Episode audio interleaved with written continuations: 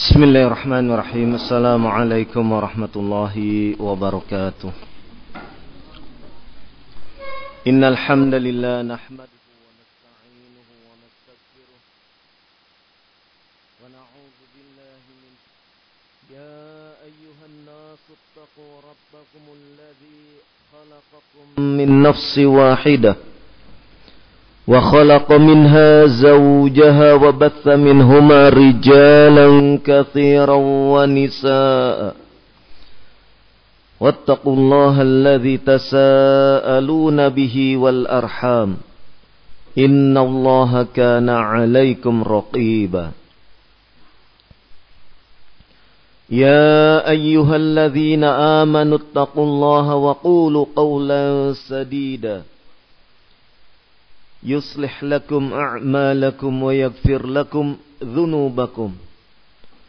ومن يطع الله ورسوله فقد فاز فوزا عظيما. أما بعد فإن أصدق الحديث كتاب الله وخير الهدي هدي محمد صلى الله عليه وعلى آله وسلم. وشار الأمور محدثاتها فإن كل محدثة بدعة وكل بدعة ضلالة وكل ضلالة في النار.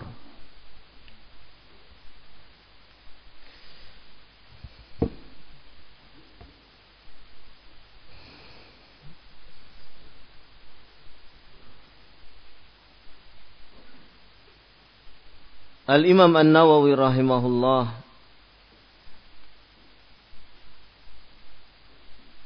menukilkan hadis dari An-Nu'man bin Bashir radhiyallahu taala anhuma yang menyebutkan Sami'tu Rasulullah sallallahu alaihi wa ala alihi wasallam yaqul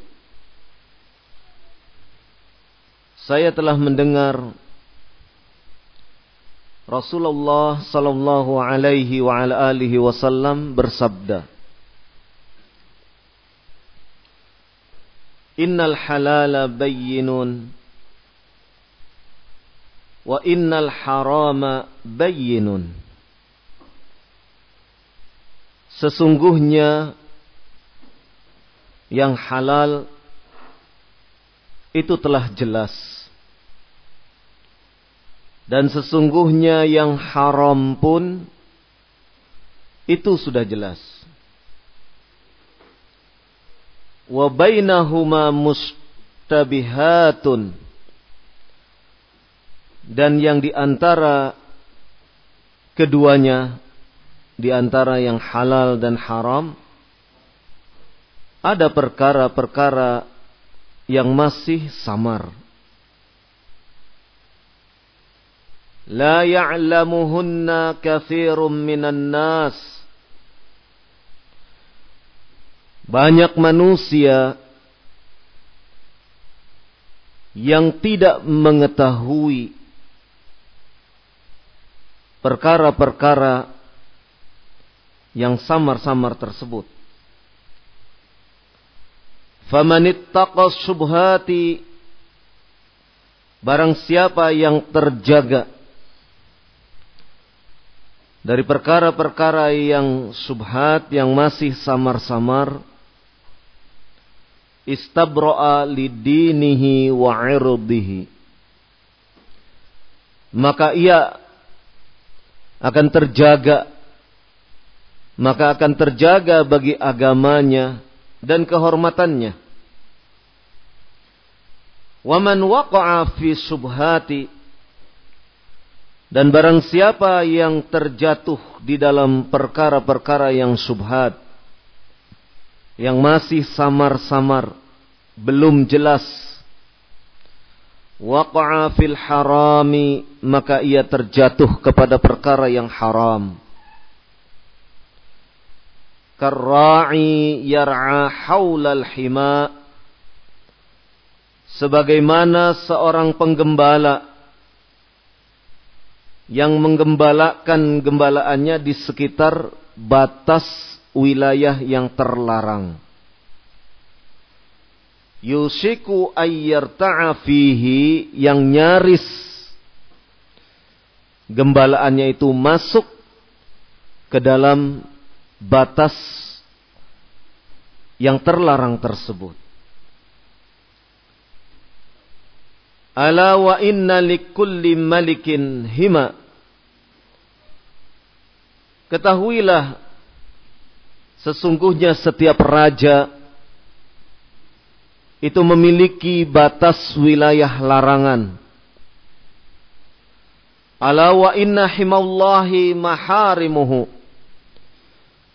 Dan ketahuilah pula bahwasannya sesungguhnya batas larangan Allah adalah pada perkara-perkara yang telah Allah haramkan.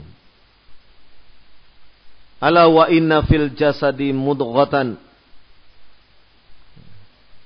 Ingatlah sesungguhnya atau ketahuilah sesungguhnya di dalam jasad itu ada segumpal daging Idza salahat salahal jasadu kulluh.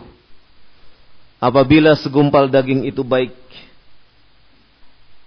salahal jasadu kulluh, maka seluruh jasad itu pun akan menjadi baik pula. Wa idza fasadat apabila segumpal daging itu rusak, fasadal jasadu kulluh, maka akan rusak pula seluruh jasadnya. Ala wahyal qalbu ketahuilah bahwa segumpal daging itu adalah al-qalb. Jantung. Atau diterjemahkan dalam bahasa Indonesia hati. Rawahul Bukhari wa Muslim.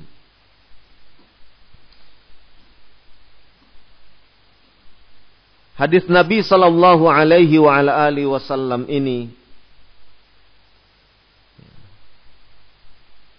Diriwayatkan dari An-Nu'man bin Bashir radhiyallahu anhuma. Kata Syekh Saleh Al-Fauzan hafizahullah taala, An-Nu'man ibn Bashir radhiyallahu anhuma huwa wa abuhu Bashir ibnu Amr al-Ansari sahabiyan. An-Nu'man beserta ayahnya yang bernama Bashir bin Amr al-Ansari adalah dua orang sahabat yang mulia. Antara ayah dengan anak, keduanya adalah sahabat Rasulullah sallallahu alaihi wa ala alihi wasallam.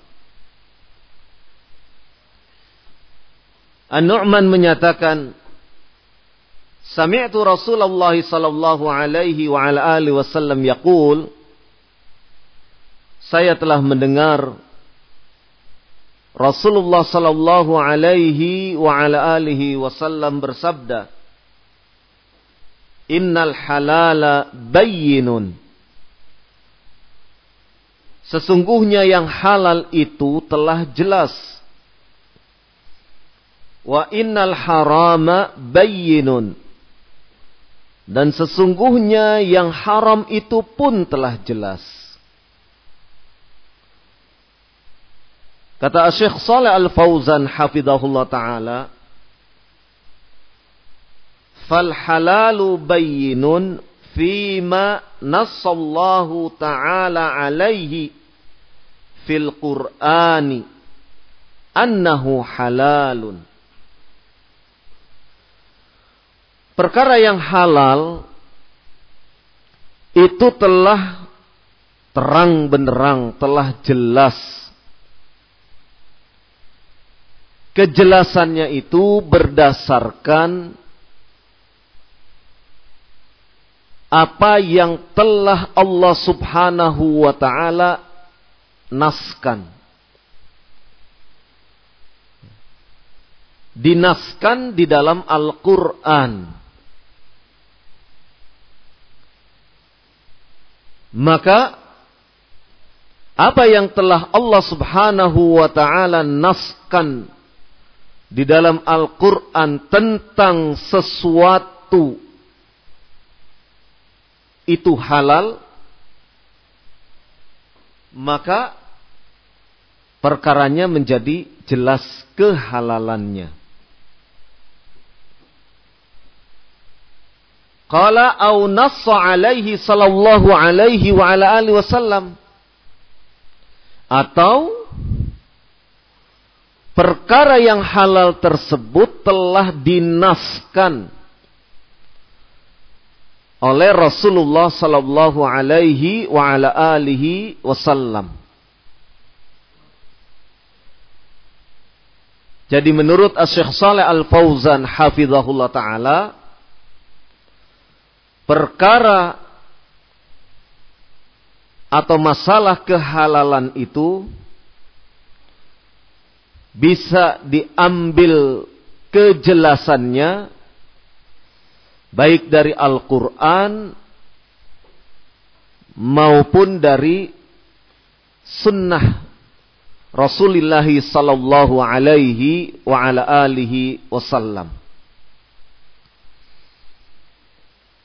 Dengan kata lain bahwasannya perkara kehalalan itu telah ditetapkan oleh Allah dan Rasulnya. Kemudian Asyik Saleh Al-Fauzan hafizahullah taala menyebutkan kama fi qawlihi ta'ala sebagaimana firman Allah Subhanahu wa taala di dalam surat Al-Maidah ayat yang pertama. Allah Subhanahu wa taala berfirman uhillat lakum bahimatul an'am. Telah dihalalkan bagi kalian bahimatul an'am binatang ternak. Qala fallahu jalla wa ala nassa ala hilli bahimatil an'am. Di dalam firman Allah Subhanahu wa taala surat Al-Maidah ayat pertama ini menunjukkan bahwasanya Allah Subhanahu wa taala telah menaskan atas kehalalan binatang ternak. Meliputi apa saja binatang ternak itu disebutkan contohnya oleh Syekh Saleh Al-Fauzan hafizahullah taala wahya al-ibil wal baqar wal ghanam wa ma tuwallad minha yaitu unta, sapi, kambing dan segala hal yang dilahirkan oleh binatang ternak tersebut. Ini contoh ayat yang menjelaskan bahwasannya perkara yang halal itu sudah nyata kejelasannya. Kemudian Syekh Saleh Al-Fauzan hafizahullah taala menyebutkan wa mithla qaulihi ta'ala dan contoh lainnya dari firman Allah Subhanahu wa taala yaitu dalam surat Al-Baqarah ayat ke-275 Allah Subhanahu wa taala berfirman wa ahallallahu al-bai' Allah Subhanahu wa taala telah menghalalkan jual beli Qala fal bai'u halalun. Maka jual beli itu adalah perkara yang halal. Telah jelas kehalalannya. Malam yastamil ala gharar au ghishin au khida'in. Selama jual beli tersebut tidak diliputi dengan tipu daya dengan perkara-perkara yang mengandung unsur-unsur penipuan maka hukum asal daripada jual beli itu adalah perkara yang halal. Dan disebutkan oleh Al-Syekh Salih Al-Fauzan hafizahullah taala wa huwa min atyabil makasib jual beli itu adalah sebaik-baik perkara dalam urusan mencari uh, dalam urusan bekerja. Fama nasallahu jalla wa ala ala annahu halalun maka apa yang telah Allah Subhanahu wa taala telah naskan maka sesungguhnya perkara kehalalan itu jelas halalnya.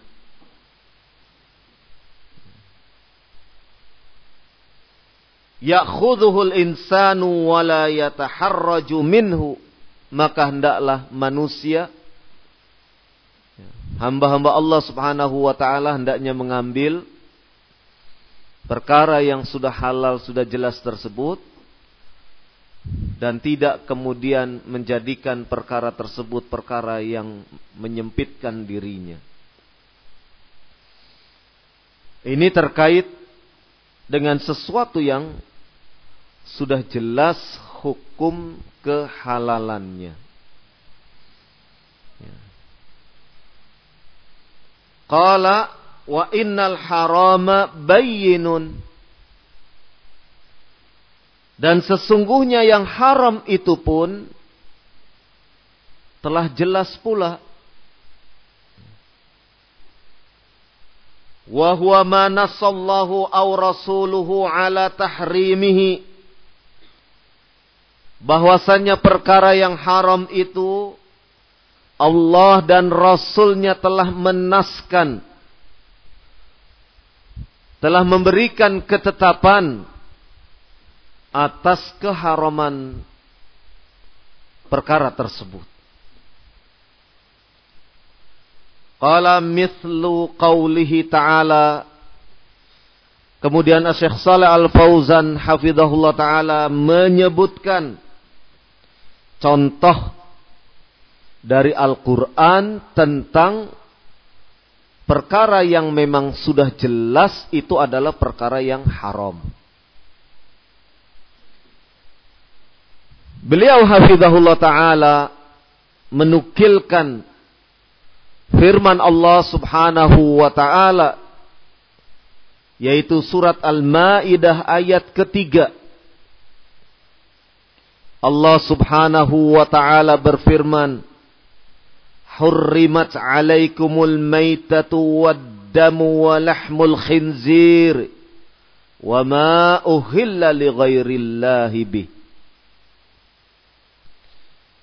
Telah diharamkan atas kalian bangkai, darah, dan daging babi.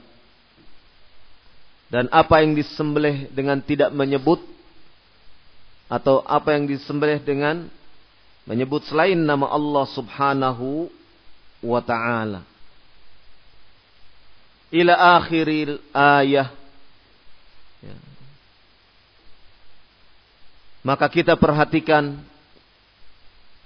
di dalam firman Allah Subhanahu wa taala ini Allah menyebutkan beberapa perkara yang memang itu menjadi sesuatu yang haram untuk dikonsumsi, untuk dimakan.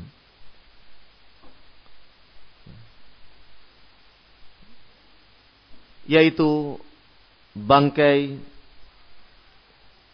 darah, daging babi,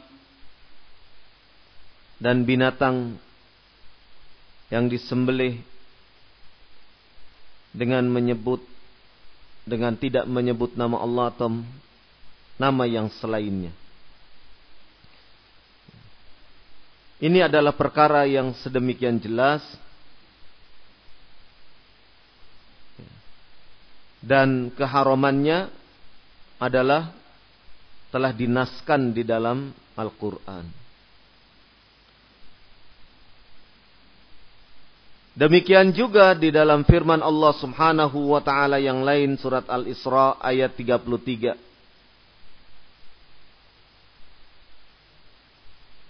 Syekh Saleh Al-Fauzan hafizahullah taala menukilkan surat Al-Isra ayat 33 sebagai contoh nas dari Al-Qur'an yang menjelaskan perkara haram itu adalah sesuatu yang jelas. Allah Subhanahu wa taala berfirman wala taqtulun nafsal lati harramallah illa bil haqq. Wala taqtulu dan janganlah kalian membunuh an-nafs jiwa allati harramallahu yang telah Allah Subhanahu wa taala haramkan. Illa bil haq kecuali dengan cara yang benar. Maksudnya dengan cara yang sesuai dengan syariat. Jadi pada dasarnya Islam melarang seseorang bermudah-mudahan untuk menghilangkan nyawa manusia untuk menghilangkan nyawa orang lain.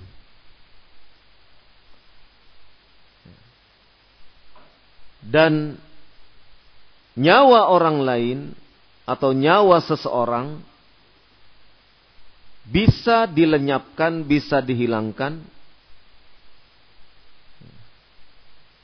dengan cara yang benar cara yang sesuai dengan syariat. Ya. Karena pada dasarnya menghilangkan nyawa orang ya, kecuali dengan cara yang sesuai syariat adalah sesuatu yang telah Allah haramkan. Cara yang benar sesuai syariat itu meliputi tiga perkara. Yang pertama manakala seseorang membunuh, menghilangkan nyawa orang lain, maka yang membunuh ini pun setelah terbukti di pengadilan, setelah diperiksa saksi-saksinya di pengadilan, kemudian vonis hakim menetapkan bahwasannya ia benar terbukti membunuh, maka balasannya ia pun harus dihilangkan nyawanya. Dengan bahasa lain dikisos. Ya. Yang menentukan seseorang itu mendapat hukuman kisos adalah pengadilan atau waliul amr yang menunjuk lembaga tertentu untuk melakukan pengadilan. Kemudian yang mengeksekusi menghilangkan nyawa orang yang telah membunuh itu pun eksekutornya ditunjuk oleh waliul amr. Ini perkara ketika seseorang menghilangkan nyawa orang lain. Perkara yang kedua, manakala terbukti seseorang berbuat zina sementara ia statusnya muhson, pernah menikah. Maka apabila ia mengakui di depan hakim atau ia kemudian ada saksi-saksi yang melihatnya dan itu bisa dibuktikan. Kesaksian itu bisa dipertanggungjawabkan di hadapan mahkamah. Maka seseorang yang melakukan perbuatan zina itu pun berhak sesuai syariat dihilangkan nyawanya dengan cara dirajam. Kemudian yang ketiga adalah orang yang murtad yang setelah ditegakkan hujah kepadanya dia tetap di atas kemurtadannya. Maka waliul amr pun mengambil tindakan untuk melenyapkan nyawanya. Ini cara ataupun yang sesuai dengan syariat. Ya. Sehingga dikatakan illa bil haq kecuali dengan cara yang benar. Yang pada intinya Islam ya, pada asalnya ya, kepada kaum muslimin untuk tidak melakukan pembunuhan, tidak melakukan penghilangan nyawa yang an-nafs tersebut allati haramallah. Telah Allah subhanahu wa ta'ala, Allah telah mengharamkan untuk dihilangkan. Untuk dibunuh. Ini syariat Islam. Dan berbeda dengan pemahaman-pemahaman lain. Ideologi-ideologi lain. Di mana mereka tidak ada penjagaan terhadap jiwa manusia. Contoh misalnya ideologi komunis. Ideologi komunisme adalah ideologi yang senantiasa diwarnai dengan upaya-upaya untuk menghilangkan nyawa orang lain. Yang tidak sehaluan, yang tidak segaris dengan cita-cita komunis. Dalam perjalanan sejarah, ya, ideologi komunis diusung dengan berbagai pertumpahan darah, dengan berbagai ya, penghilangan nyawa, dan tidak satu atau dua orang yang dihilangkan nyawanya. Ribuan bahkan jutaan manusia telah dihilangkan nyawanya oleh orang-orang yang menganut ideologi komunisme. Maka kalau dihitung dari sejak tahun 1917 ketika terjadi revolusi Bolshevik di Uni Soviet di mana orang-orang komunis menggulingkan kekuasaan yang waktu itu dipimpin oleh Perdana Menteri yang nasionalis. Dan ketika itu Uni Soviet berideologi dengan ideologi nasionalisme.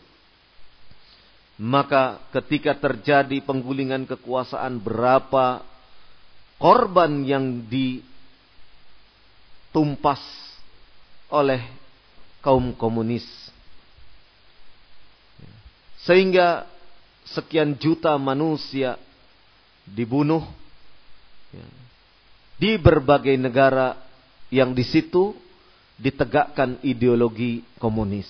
Itu salah satu contoh bahwasannya pemahaman-pemahaman di luar Islam tidak ada perlindungan terhadap jiwa manusia.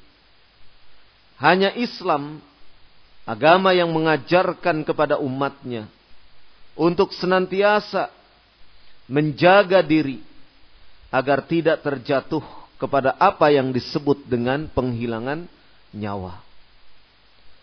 Dan di sini secara tegas Allah Subhanahu wa taala menyatakan wala taqtulu an-nafsa. Janganlah kalian membunuh jiwa allati harramallahu yang telah Allah Subhanahu wa taala haramkan illa bil haq kecuali boleh membunuh itu dengan cara yang sesuai syariat. Jadi di sini ya, syahid daripada ayat ini bahwasannya membunuh itu adalah perkara yang telah Allah Subhanahu wa taala haramkan. Dan perkara yang haram itu telah jelas di terangkan oleh Allah Subhanahu wa taala. Qala disebutkan oleh Syekh Saleh Al-Fauzan hafizahullah taala, "Fallahu harrama qatlal anfus al-ma'sumah bighairi haqqi." Allah Subhanahu wa taala telah mengharamkan untuk menghilangkan membunuh jiwa-jiwa al-ma'sumah yang dijaga. Jiwa-jiwa yang dijaga, tidak boleh sampai kemudian dihilangkan. Ya. Kecuali dihilangkan dengan cara ya, dengan cara yang hak. Jadi tidak boleh jiwa-jiwa itu yang terjaga kemudian dihilangkan dengan tanpa hak. Ya. Kemudian Saleh Al-Fauzan hafizahullah taala menukilkan surat Al-Isra ayat ke-32 sebagai bentuk contoh bahwasanya perkara yang haram itu sudah jelas. Wa qala ta'ala Allah Subhanahu wa taala berfirman wala taqrabuz zina innahu kana fahishatan wa sa'a sabila. Allah Subhanahu wa taala berfirman wala taqrabu az-zina. Dan janganlah kalian mendekati perbuatan zina. Innahu kana fahishah karena sesungguhnya perbuatan zina itu adalah perbuatan fahisyah, perbuatan yang keji, wasa'a sabila dan merupakan jalan yang buruk, yang jelek. Disebutkan oleh Syekh Saleh Al-Fauzan hafizahullah taala firman Allah Subhanahu wa taala yang menyebutkan wala taqrabu az-zina. Maksudnya adalah la taqrabuhu. Yakni utrukuhu watruku al-wasaila allati tuqarribu ilaih. Yang dimaksud dengan janganlah kalian mendekati perbuatan zina yaitu utrukuhu jauhi perbuatan zina watruku al-wasail dan tinggalkan pula wasilah-wasilah perantara-perantara media-media yang bisa mengantarkan atau di sini disebutkan allati tuqarribu ilaih yang bisa mendekat mengingatkan seseorang untuk melakukan perbuatan zina.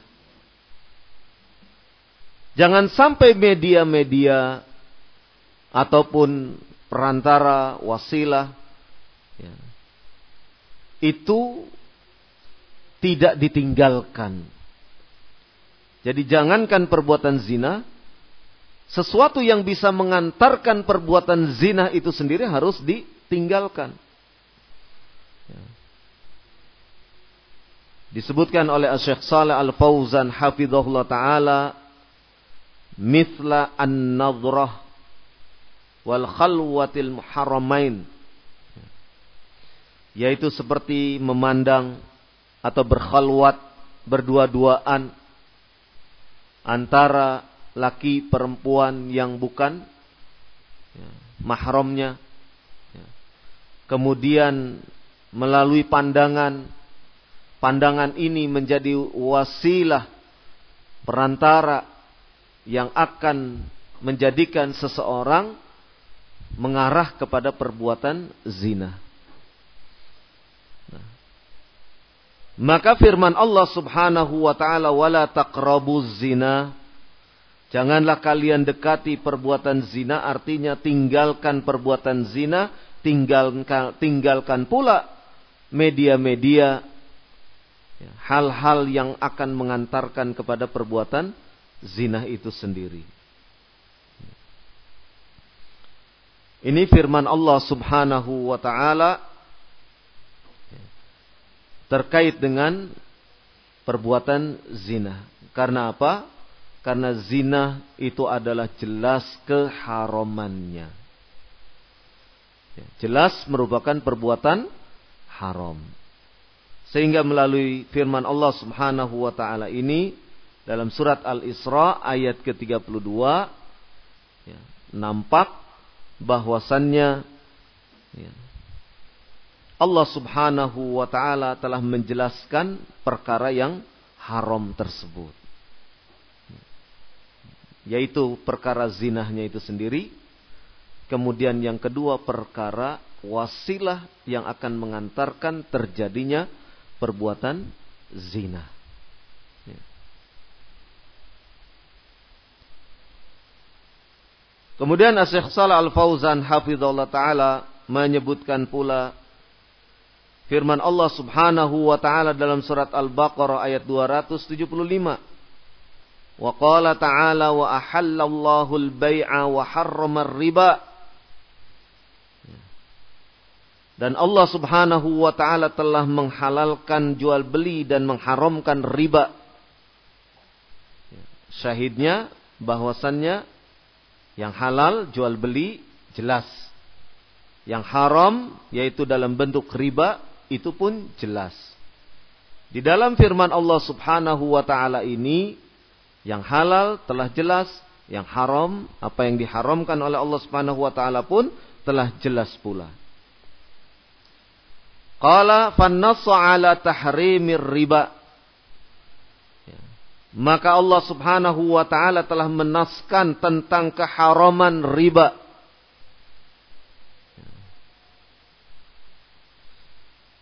Faman nasallahu aw rasuluhu ala annahu halalun yu'khadh maka apa yang telah Allah dan Rasulnya naskan, maka sungguhnya itu adalah perkara yang halal, yang boleh untuk diambil. Wa man ala annahu haramun yutrak.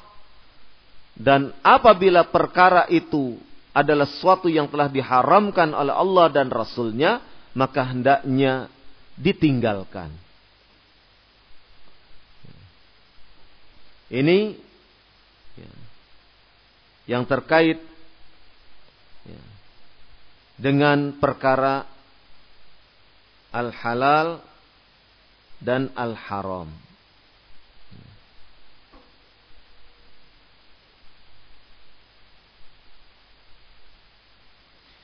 Kemudian sabda Nabi sallallahu alaihi wa ala alihi wasallam wa bainahuma mustabihatun.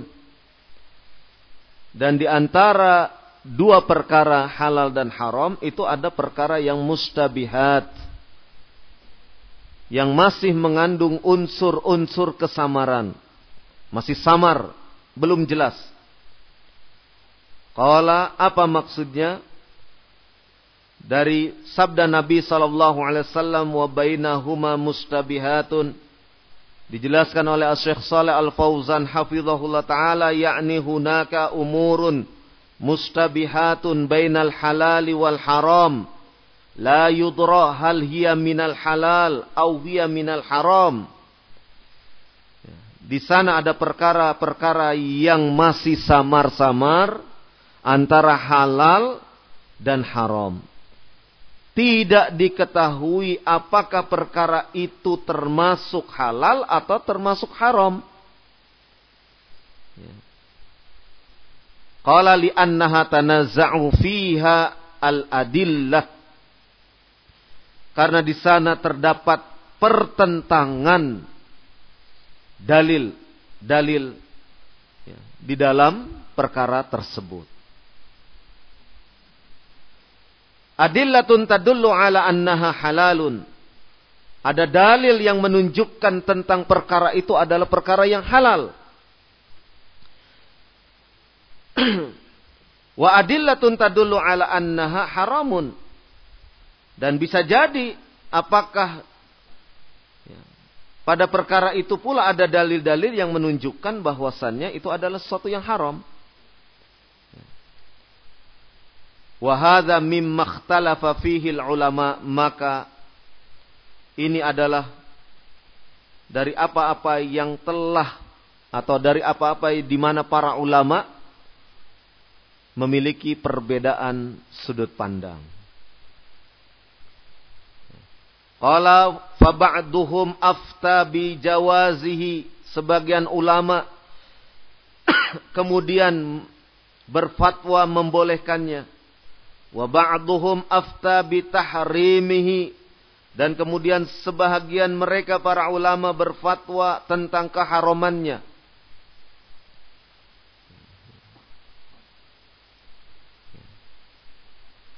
sehingga perkara ini kemudian menjadi perkara yang masih samar-samar.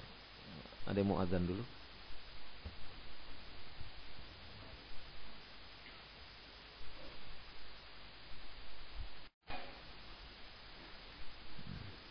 Jadi terkait dengan perkara yang masih samar-samar, ada sebahagian ulama yang berfatwa bolehnya dan sebahagian mereka berfatwa keharamannya Nadaran li anna kulla wahidin minhum rajjaha janiban minal dalil. Ya. Maka pandangan dari setiap masing-masing mereka merojehkan berdasarkan dalil yang ada pada diri mereka. Fahada mustabihun la yudra hal huwa minal halal au huwa minal haram. Maka perkara itu masih samar tidak diketahui apakah perkara itu halal ya, atau perkara itu termasuk sesuatu yang haram. Fa innahu yutraq min babil ikhtiyat wa tawarru'.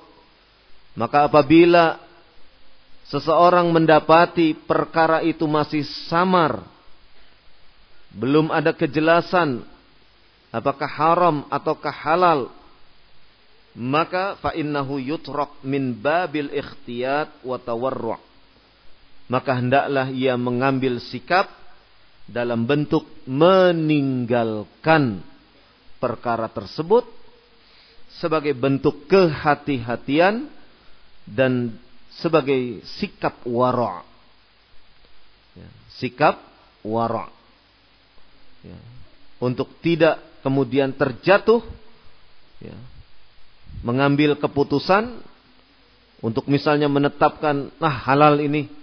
Tidak tapi justru hati-hati untuk membiarkan dan kemudian ia apa meninggalkan dan kemudian ia mengambil sikap untuk tidak ya,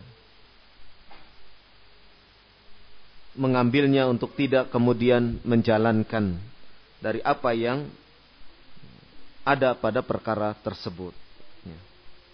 Hatta yatabayyana amruhu sampai kemudian perkara itu jelas. Sampai kemudian perkara itu urusan tersebut jelas. Fa in tabayyana annahu haramun yutrak nihaiyan maka apabila ia mendapatkan kejelasan bahwasannya itu adalah perkara yang haram maka ia tinggalkan selamanya. Ini sikap seorang muslim. Wa in tabayyana annahu halalun ukhidha. Dan apabila ia dapati perkara tersebut ternyata halal, ukhidha maka diambil. Amma ma lam yatabayyan wa huwa mustabihun. Adapun apabila urusan itu masih belum jelas, dan masih ada kesamaran di dalam hukumnya fa innal wara' wal ikhtiyat tarku hadha syai' maka hendaklah ia bersikap wara' menjaga diri ya. wal ikhtiyat dan hati-hati ya. Untuk meninggalkan perkara tersebut. Itu lebih baik. Kemudian sabda Nabi sallallahu alaihi wasallam la ya'lamuhunna katsirun minan nas.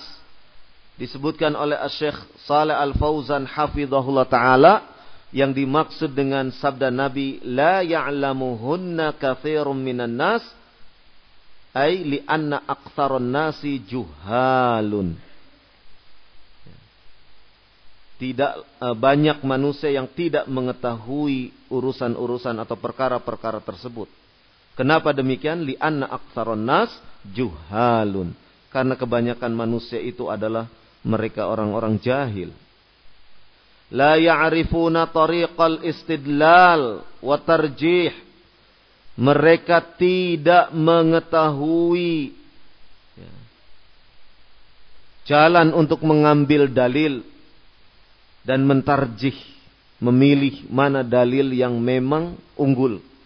Ya. Wa nau'ul adillah wa nau'ul istidlal. Demikian juga macam dalil dan macam sisi-sisi pendalilan. Ya.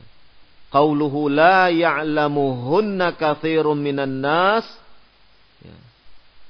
Sabda Nabi sallallahu alaihi wa ala alihi wasallam yang menyebutkan kebanyak banyak dari manusia yang tidak mengetahuinya kata Syekh Saleh Al-Fauzan hafizahullah taala dalla ala anna annal qalila minan nasi ya'lamuhunna. Itu menunjukkan bahwasannya sedikit sekali orang yang mengetahui perkara yang subhat tersebut. Artinya sedikit sekali dari orang-orang yang mengetahui perkara-perkara yang masih samar-samar tersebut tentang hukumnya. Ya, dalam hal ini adalah yang sedikit itu adalah para ulama. Ya, dalam hal ini yang dimaksud sedikitnya manusia yang mengetahui sehingga bisa mentarjih, sehingga bisa mengambil istidlal pendalilan. Ya, ini adalah dari kalangan para ulama. Siapa mereka? Wahumur rasikhuna fil ilmi. Mereka adalah orang yang memiliki kedalaman dalam hal ilmu syar'i. Ya'lamuna hadhil mustabihat. Mereka para ya, ar-rasikhuna fil ilm. Mereka adalah orang-orang yang mengetahui tentang al-mustabihat. Perkara-perkara yang masih samar tersebut. Hukumnya adalah orang-orang yang memang memiliki kedalaman ilmunya. Hal hiya minal halali au minal haram? Apakah perkara itu termasuk halal ataukah perkara haram? Maka ar-rasikhuna fil ilm mereka bisa untuk membedakannya. Wadzalika bima an'amallahu alaihim minal ilmi wal fahmi. Ya, yang demikian itu Allah telah mengaruniai mereka berbagai nikmat dalam bentuk nikmat ilmu dan pemahaman. Ya. Wa ma'rifati qawa'idil istidlal wa tarjih dan nikmat dalam bentuk pengetahuan mereka terhadap kaidah-kaidah pengambilan sisi dalil ya, dan tarjih. Ya, memilih dalil-dalil yang mana yang rojih Faman tabayyana lahu annaha halalun akhadhaha. Wa man tabayyana lahu annaha haraman haramun tarakaha maka barang siapa yang telah menjelaskan ya, padanya sesungguhnya perkara itu adalah halal, maka ambil. Ya, dan barang siapa yang telah menjelaskan padanya ya, bahwasanya perkara itu adalah haram, maka tinggalkan.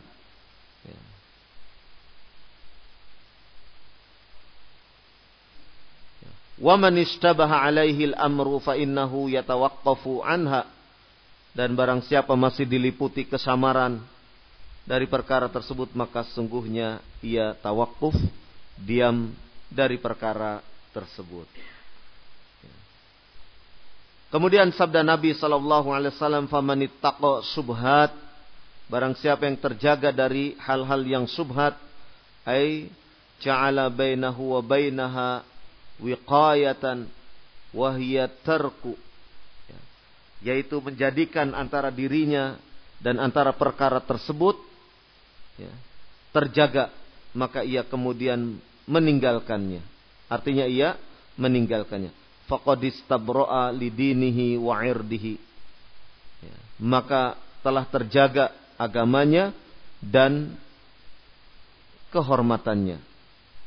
Ai nazzahu uh, ai nazzaha dinahu min ayyatanawala al-haram wa nazzaha irdahu aidan min ayatakallaman nasu fihi. Ya. Terjaga kesuciannya, kesucian agamanya ya. dari perkara-perkara yang haram dan kesucian kehormatannya dari pembicaraan manusia.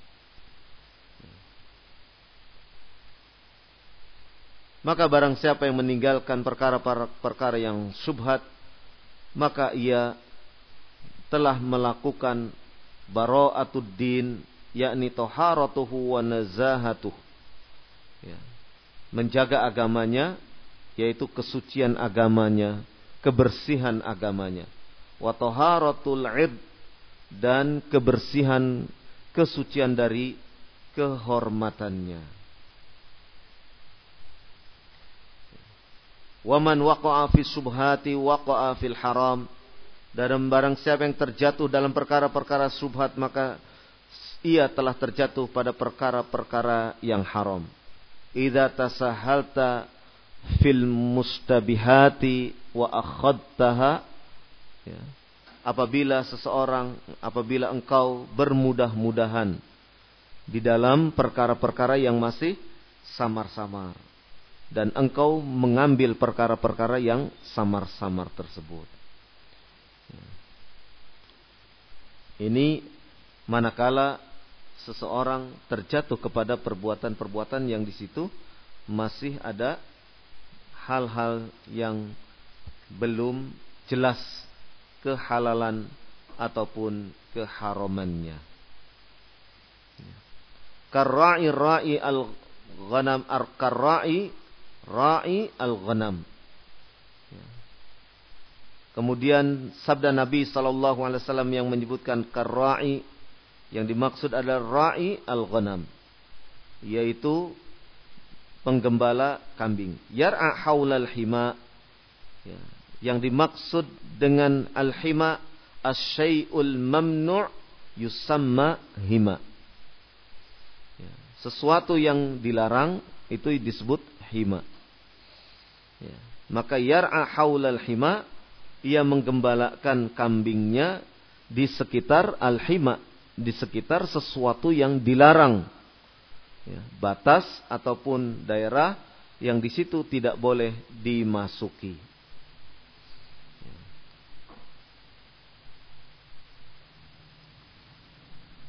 Kemudian sabda Nabi sallallahu alaihi wa ala alihi wasallam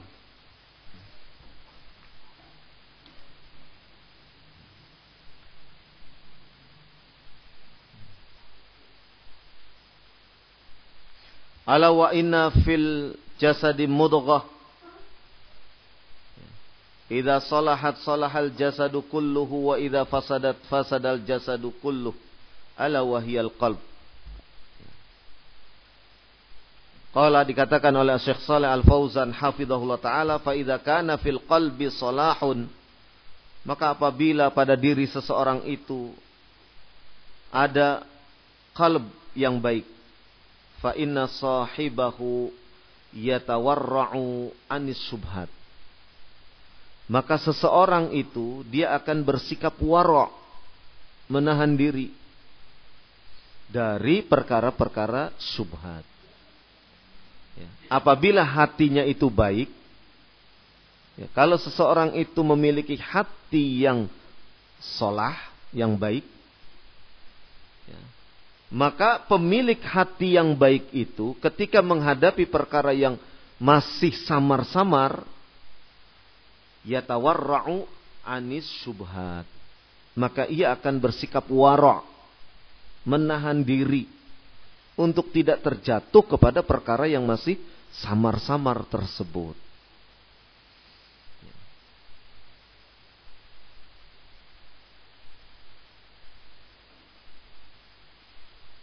Wa illa Atau sebaliknya, ya. Idza kana qalbuhu laisa fihi salahun. Apabila seseorang itu hatinya rusak. Tidak ada kebaikan pada hatinya tersebut. Fa innahu lan yubali bisubhat. Maka ia tidak akan peduli dengan perkara-perkara yang masih samar-samar tersebut. Ya, main labrak saja. Ya, main terabas saja. Ya, tidak kemudian ia menghentikan langkahnya, tidak kemudian ia menahan diri untuk tidak terjatuh kepada perkara-perkara yang masih ragu, masih samar. Ya, tapi karena hatinya itu tidak ada kebaikan, hatinya itu rusak, maka melihat ketika ia menghadapi perkara yang masih subhat, ia langgar begitu saja.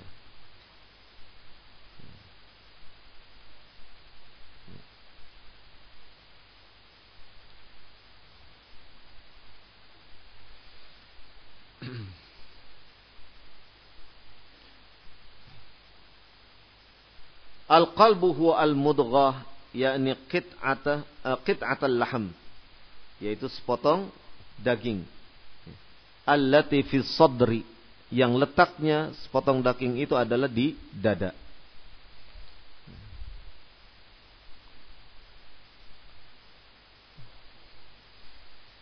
Wallati biha yumay yumayyizul insana baina dhar baina dharri wan nafi' di mana hati ini atau jantung ini yaitu al-qalb ini yang akan membedakan seseorang antara sesuatu ini membahayakan atau sesuatu ini memberi manfaat. Wa baina tayyib wal qabith dan bisa membedakan ini baik, ini jelek. Qala ta'ala sebagaimana Allah Subhanahu wa taala berfirman dalam surat Al-Hajj ayat ke-46. Fa innaha la ta'mal absaru walakin ta'mal qulubul lati fis sudur. Dan sesungguhnya tidaklah ya, buta matanya tetapi yang buta itu adalah hati-hati yang buta itu adalah hati mereka. Allati fis sudur yang hati itu, al-qalb itu adanya di dada-dada. Adanya di dada.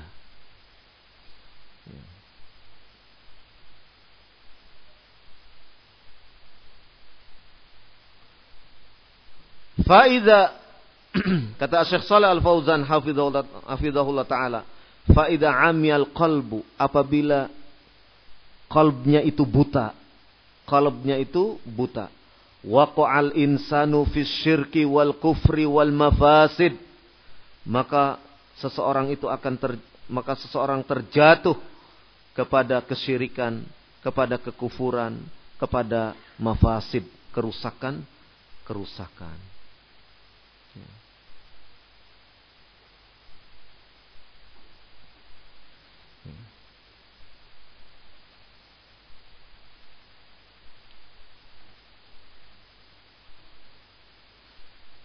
Wa idza kana fil qalbi basiratun fa innahu yatajannabu hadhil asya. Dan apabila seseorang memiliki hati yang memang ya, al-qalb itu basirah ya, bisa melihat tidak buta maka niscaya ia akan menjauhi perkara-perkara kesyirikan, perkara-perkara yang ya, kufur, perkara-perkara yang merusak.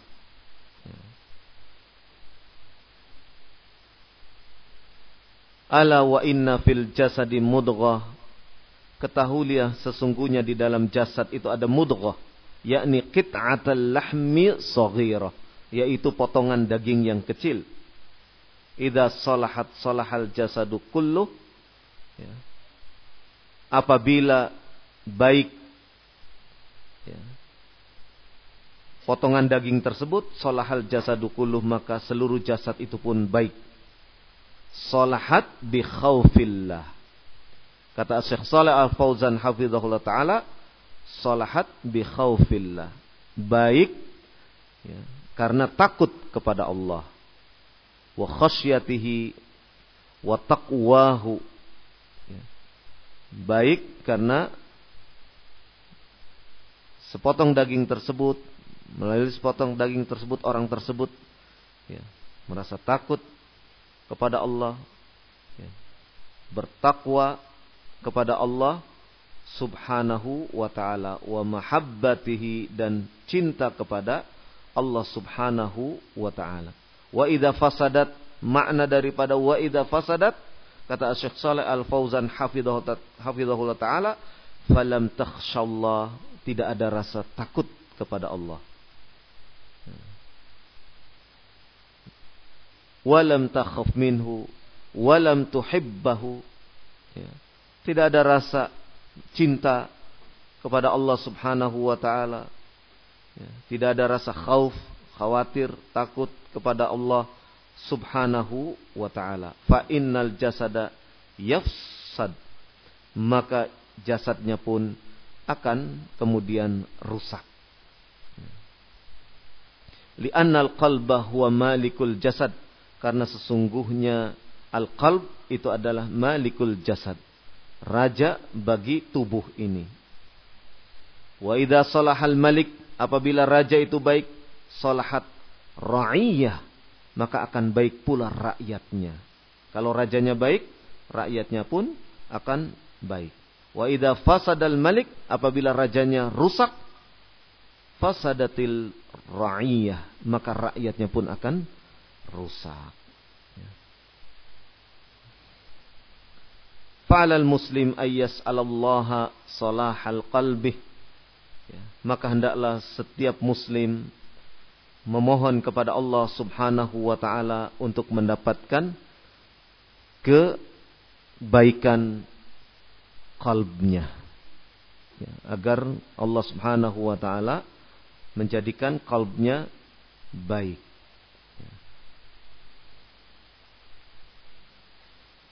Dan di antara yang diajarkan oleh Rasulullah sallallahu alaihi wasallam doa yaitu ya muqallibal ya muqallibal qulub qalbi ala dinik misalnya seperti itu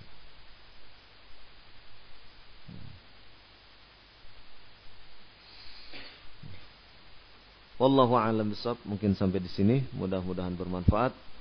Ya, sedikit penjelasan tentang hadis dari sahabat yang mulia Nu'man bin Bashir radhiyallahu anhuma.